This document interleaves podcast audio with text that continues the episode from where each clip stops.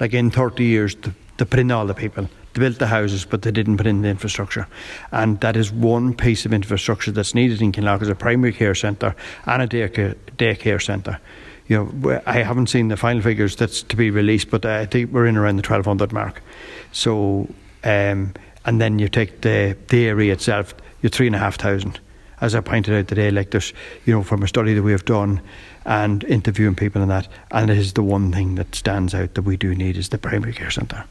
And centres like these in the past as well, they've shown that they've been able to take a certain level of pressure off maybe university hospitals and so on and so forth. So it, it would be a big asset there for the HSE as well.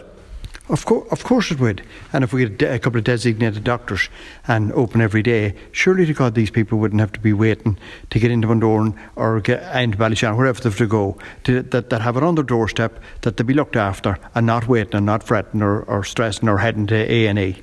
Surely it'd be a, a, huge a huge plus for Kinlough. And as I said, the population growth in Kinlough has been phenomenal and they haven't put in the infrastructure that's demanded and that's needed the people. And as I said, we have a plan done there, and it cost us thirty thousand to get it done, but we got we got funding through Leader, and um, it's a master plan, and for Kinlough, Tulla, Askill, and Glenade, and that was the one thing, one of the major things that was that was highlighted. And the other thing as well was in relation to when we talk about a healthcare centre, primary care centre, is the need for a kind of a, a nursing home type where people can actually retire to and um, independent living at it, something like similar to what they have in in Drumkeeran.